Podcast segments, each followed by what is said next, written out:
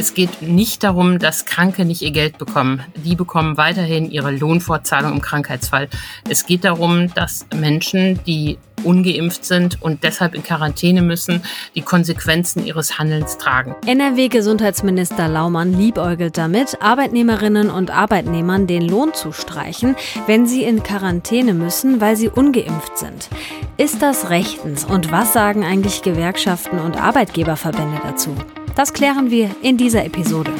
Bonn Aufwacher. News aus Bonn und der Region, NRW und dem Rest der Welt. Hallo zusammen, schön, dass ihr dabei seid. Ich bin Wiebke Dumpe und ich begleite euch heute durch diesen Aufwacher. Und bevor wir ins Aufwacher-Top-Thema einsteigen, kommen zuerst die Meldungen aus Bonn und der Region. Der Bonner Initiative Rettet das Melbbad und dem Förderverein Unser Melbbad geht die Wiedereröffnung des Schwimmbads in Bonn-Poppelsdorf nicht schnell genug. Sie fordern eine Eröffnung des Bades in der Schwimmsaison 2024. Nach Ansicht des Planungsbüros ist eine so frühe Öffnung allerdings unrealistisch. Es geht aktuell von 2026 aus. Das Büro Bauwerkstatt Architekten Bonn schlägt zwei Varianten für den Neubau von Funktions- und Technikräumen an der bisherigen Stelle vor. Eine davon sieht einen dreigeschossigen Bau im Hang vor. Die Badfunktionsräume des Freibads wären bei der Variante im Erdgeschoss, darüber wären eine Sporthalle und ein Restaurant geplant. In der zweiten eingeschossigen Variante kämen nur Umkleiden, Duschen, Toiletten, Technik, Mitarbeiterräume und eine kleine Gastronomie unter. Mitte September wird der Rat über die Vor- und Nachteile beider Varianten diskutieren. Grund für die Schließung des Bades ist, dass die Räume extrem marode sind. Das Kaufhofgebäude am Bonner Münsterplatz steht offenbar vor dem Verkauf. Das berichtete am Mittwoch das Wirtschaftsmagazin Kapital, das sich auf Informationen aus Finanzkreisen beruft. Der Meldung zufolge sucht der Signa-Konzern als Eigentümer nach Käufern für ein Paket von zehn Gebäuden. Bislang werden die Gebäude von der Signa-Tochter Prime an Galeria Karstadt Kaufhof vermietet. Neben Bonn soll es auch um andere Standorte wie Hannover, Aachen und Mainz gehen. Signa erlitt seit Ausbruch der Corona-Pandemie schwere Einbußen. Der Wert der Bonner Immobilie am Münsterplatz wird laut Kapital auf 140 Millionen Euro geschätzt. Insider des Bonner Einzelhandels sagten dem Generalanzeiger, dass sie nicht davon ausgehen, dass mit einem möglichen Verkauf der Immobilie das Geschäft am Münsterplatz eingestellt wird. Denn das laufe noch vergleichsweise gut. In Bonn sind nach früheren Angaben des Unternehmens rund 150 Mitarbeitende beschäftigt.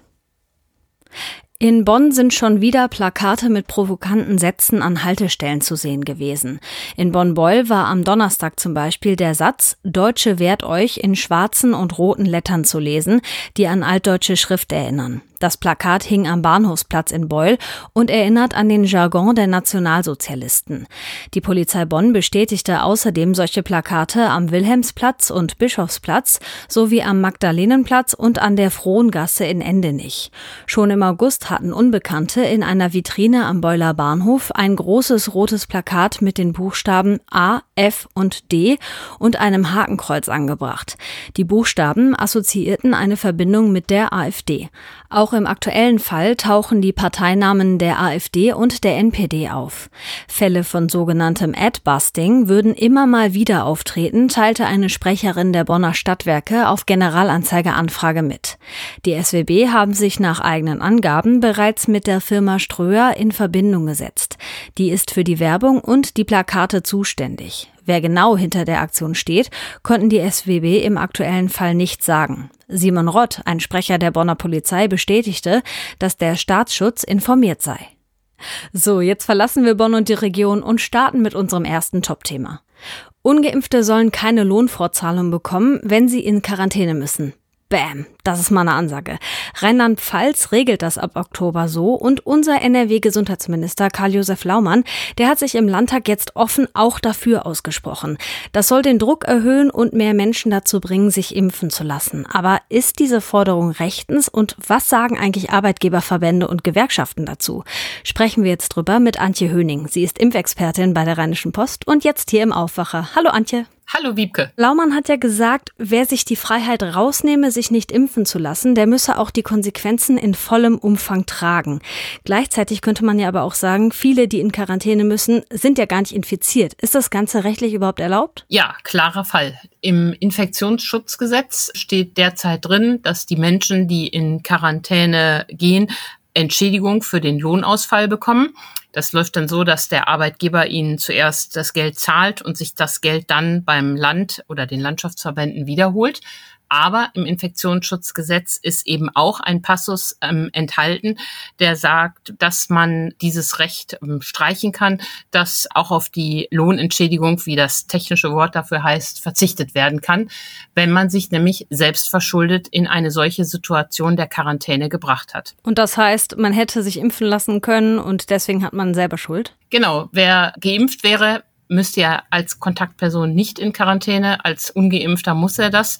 Das gleiche gilt übrigens auch für Urlaubsreisen. Das Infektionsschutzgesetz ermächtigt sozusagen die Länder, diesen Passus zu aktivieren und entsprechende Regelungen ähm, für die Lohnentschädigung zu formulieren. Du hast es gesagt, Rheinland-Pfalz hat es schon getan und Laumann hat gestern klar zu erkennen gegeben, dass er dies auch vorhat. Genau, Laumann hat sich jetzt schon dazu geäußert, will das in den nächsten Tagen aber ganz fix entscheiden. Was denkst du, wie wahrscheinlich ist das und vor allem, was spricht dafür und was spricht auch dagegen? Also wenn er sich im Landtag da so aus dem Fenster lehnt, dann wird er das ganz klar machen und er hat ja auch gute Gründe auf seiner Seite. Es geht nicht darum, dass Kranke nicht ihr Geld bekommen. Da, die bekommen weiterhin ihre Lohnfortzahlung im Krankheitsfall.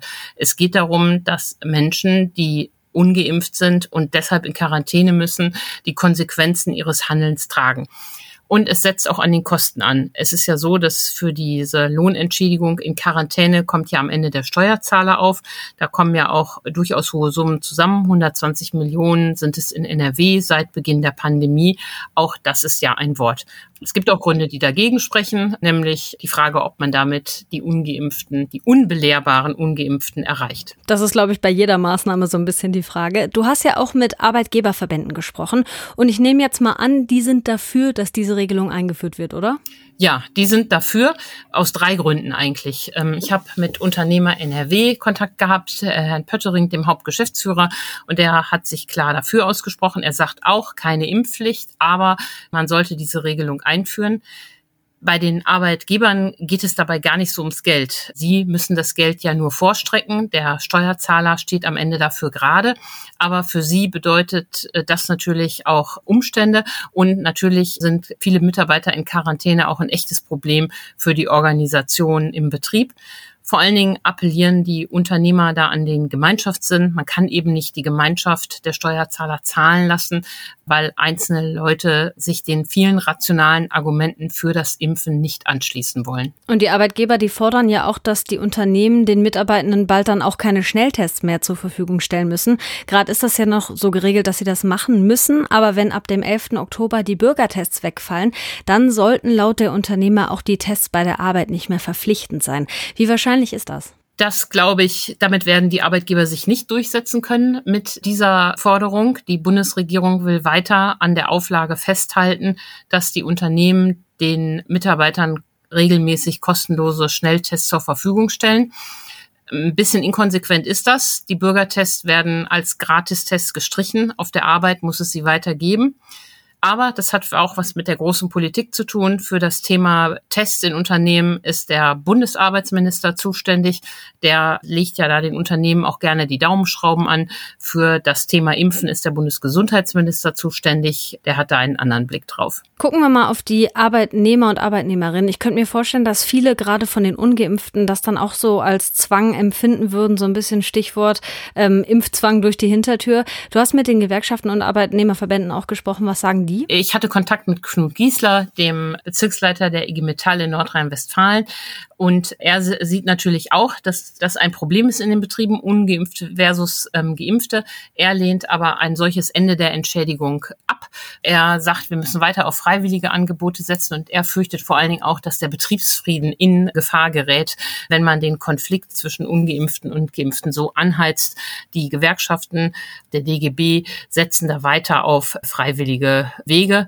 Ist ja auch erstmal sympathisch, aber ich glaube, angesichts der Impfquote, der hohen Belegung in den Krankenhäusern, ist das zum jetzigen Zeitpunkt kein geeigneter Weg mehr. Du hast jetzt gerade deine persönliche Meinung schon angedeutet und die interessiert mich hier tatsächlich, gerade weil du ja bei uns auch so ein bisschen die Impfexpertin geworden bist. Was hältst du von der Regelung? Also glaubst du, das bringt wirklich mehr Leute dazu, sich impfen zu lassen und bringt uns das weiter? Ich glaube, das bringt uns weiter. Das ist ein Baustein, um den Alltag für Ungeimpfte ungemütlicher zu machen. Da geht es ja nicht um Schikane, sondern da geht es dazu darum, dass man ähm, die Leute dazu bringt, sich rational mit den Argumenten für das Impfen auseinanderzusetzen und dass sie auch die Konsequenzen ihres Handelns für sich und andere zu spüren bekommen. Ich halte das für einen sehr sinnvollen Weg und damit wird es auch noch nicht genug sein. Auch die Debatte um die 2G-Regel werden wir weiter müssen. Also Veranstaltungen nur für Geimpfte oder Genesene zuzulassen. Leider ist Armin Laschet ja strikt dagegen. Ich finde, da kann der im Umgang mit Ungeimpften von seinem Gesundheitsminister viel lernen. NRW-Gesundheitsminister Laumann denkt laut darüber nach, Ungeimpften im Quarantänefall die Lohnfortzahlung zu streichen. Die Hintergrundinfos und die Einschätzung hatte Antje Höning. Danke dafür. Vielen Dank. Und jetzt geht es im Aufwacher in den Wald. Er gilt als einer der größten Polizeieinsätze in Nordrhein-Westfalen. Die Räumung der Baumhäuser im Hambacher Forst. 2018 hatten Polizisten mit einem Millionenaufwand 86 Baumhäuser abgebaut. Genau an dem Ort, der als Symbol der Auseinandersetzung zwischen Klimaschützern und Kohlebranche gilt. Und das Kölner Verwaltungsgericht, das hat jetzt entschieden, diese Räumung damals, die war rechtswidrig. Unsere Chefkorrespondentin für Landespolitik, Kirsten Biel-Digger, weiß, was jetzt noch passieren kann. Hallo Kirsten. Hallo. Wir erinnern uns, ne? Damals hieß es von der Landesregierung, die Baumhäuser müssten geräumt werden, unter anderem, weil es Mängel beim Brandschutz gegeben habe. Das Gericht hat das jetzt als Vorwand bezeichnet und in erster Instanz entschieden, dass die Räumung nicht hätte passieren dürfen. Könnte da jetzt juristisch noch was gegen gemacht werden? Ja, da gibt es aber ein paar Hürden. Also das Land müsste jetzt erst einmal einen Antrag auf Zulassung der Berufung stellen. Und diesem Antrag muss das Oberverwaltungsgericht zustimmen. Und dann kann ein Berufungsverfahren passieren und wird dann so sein, dass alles nochmal neu aufgerollt wird. Das Oberverwaltungsgericht schaut sich dann an noch einmal die gesamte Aktenlage und das Gericht kann zum selben Ergebnis kommen wie das Verwaltungsgericht. Es kann aber auch zu einem anderen Ergebnis kommen. Das klingt schon nach ziemlich viel, wenn dann. Ne? Nicht so sehr überraschend ist, dass sich viele nach diesem Urteil jetzt empören, oder? Ja, ist ja auch ein Stück weit verständlich. Also man muss sich jetzt mal überlegen, was da eigentlich jetzt passiert ist. Die Landesregierung hat auf Grundlage von angeblicher Gefahr im Verzug durch Verstoß gegen Brandschutz Bestimmungen einen riesengroßen Polizeieinsatz initiiert und hat auch Eigentum zerstört, Er hat in Kauf genommen, dass Polizisten angepöbelt wurden, angespuckt wurden, dass es Verletzte gab auf Seiten der äh, Waldbesetzer und ähm, hat das offenbar rechtlich nicht genug geprüft. Das Ganze hat aber auch noch eine Weiterung. Es gibt ja, wenn man jetzt im Nachhinein nochmal schaut, die Landesregierung hat ja schon mit der Räumung begonnen, bevor überhaupt klar war, ob RWE roden darf, sodass die Landesregierung also einen Einsatz gestartet hat, der nicht rechtmäßig war und dann auch noch völlig überflüssig war, weil RWE sowieso nicht roden durfte. Wir erinnern uns, das war die Geschichte mit der Bechsteinfledermaus, die aus Naturschutzgründen in dem Wald eben der Erhalt dieser Art äh, nicht gefährdet werden darf. Das war der Grund dafür. Also RWE wurde dann gestoppt, aber die Landesregierung hat gar nicht abgewartet, ob RWE das Recht hatte, sondern hat sich schon auf den Weg gemacht und hat auf Grundlage äh, fadenscheiniger Begründungen, muss man jetzt sagen, wenn man diesem Gericht folgt, hat da schon Fakten schaffen wollen. Du hast in einem Kommentar geschrieben, für den Unionskanzlerkandidaten Armin Laschet kommt dieses Urteil zur Unzeit. Was genau meinst du damit? Ja, es ist ja jetzt die Hochzeit des Wahlkampfs, also zwei Wochen vor der Bundestagswahl ein solches Urteil, das ja die Landesregierung nicht in ein gutes Licht rückt. Ähm, das ist zum einen ja schon mal äh, sehr, sehr ungünstig. Der Hambi ist ein Symbol, das von nationaler Bedeutung inzwischen ist. Fast jeder in Deutschland kennt den Hambi und den Hambacher Forst. Also das sorgt dann noch zusätzlich für Aufsehen. Und zum Dritten hat Armin Laschet ja immer gesagt, wer NRW regieren kann, der kann auch den Bund regieren. Das fällt ihm natürlich jetzt dann auch auf die Füße, wenn ein solches Urteil kommt und diese äh, Schwächen in, in der Amtsführung der Landesregierung zutage treten. Hat sich denn die Landesregierung konkret zum Urteil geäußert?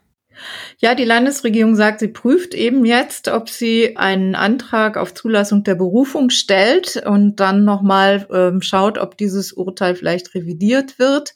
Und sie sagt, sie versteht nicht, warum das Verwaltungsgericht dieselbe Kammer in einem ersten, in einer ersten Entscheidung die äh, Räumung befürwortet hat. Aber ähm, mir hat ein Sprecher des Verwaltungsgerichts mitgeteilt, dass sie eben jetzt erst in diesem Verfahren alle Akten zur Verfügung hatten, um entscheiden zu können, ob diese Räumung rechtmäßig war oder nicht. 2018 gab es damals nämlich ein Eilverfahren.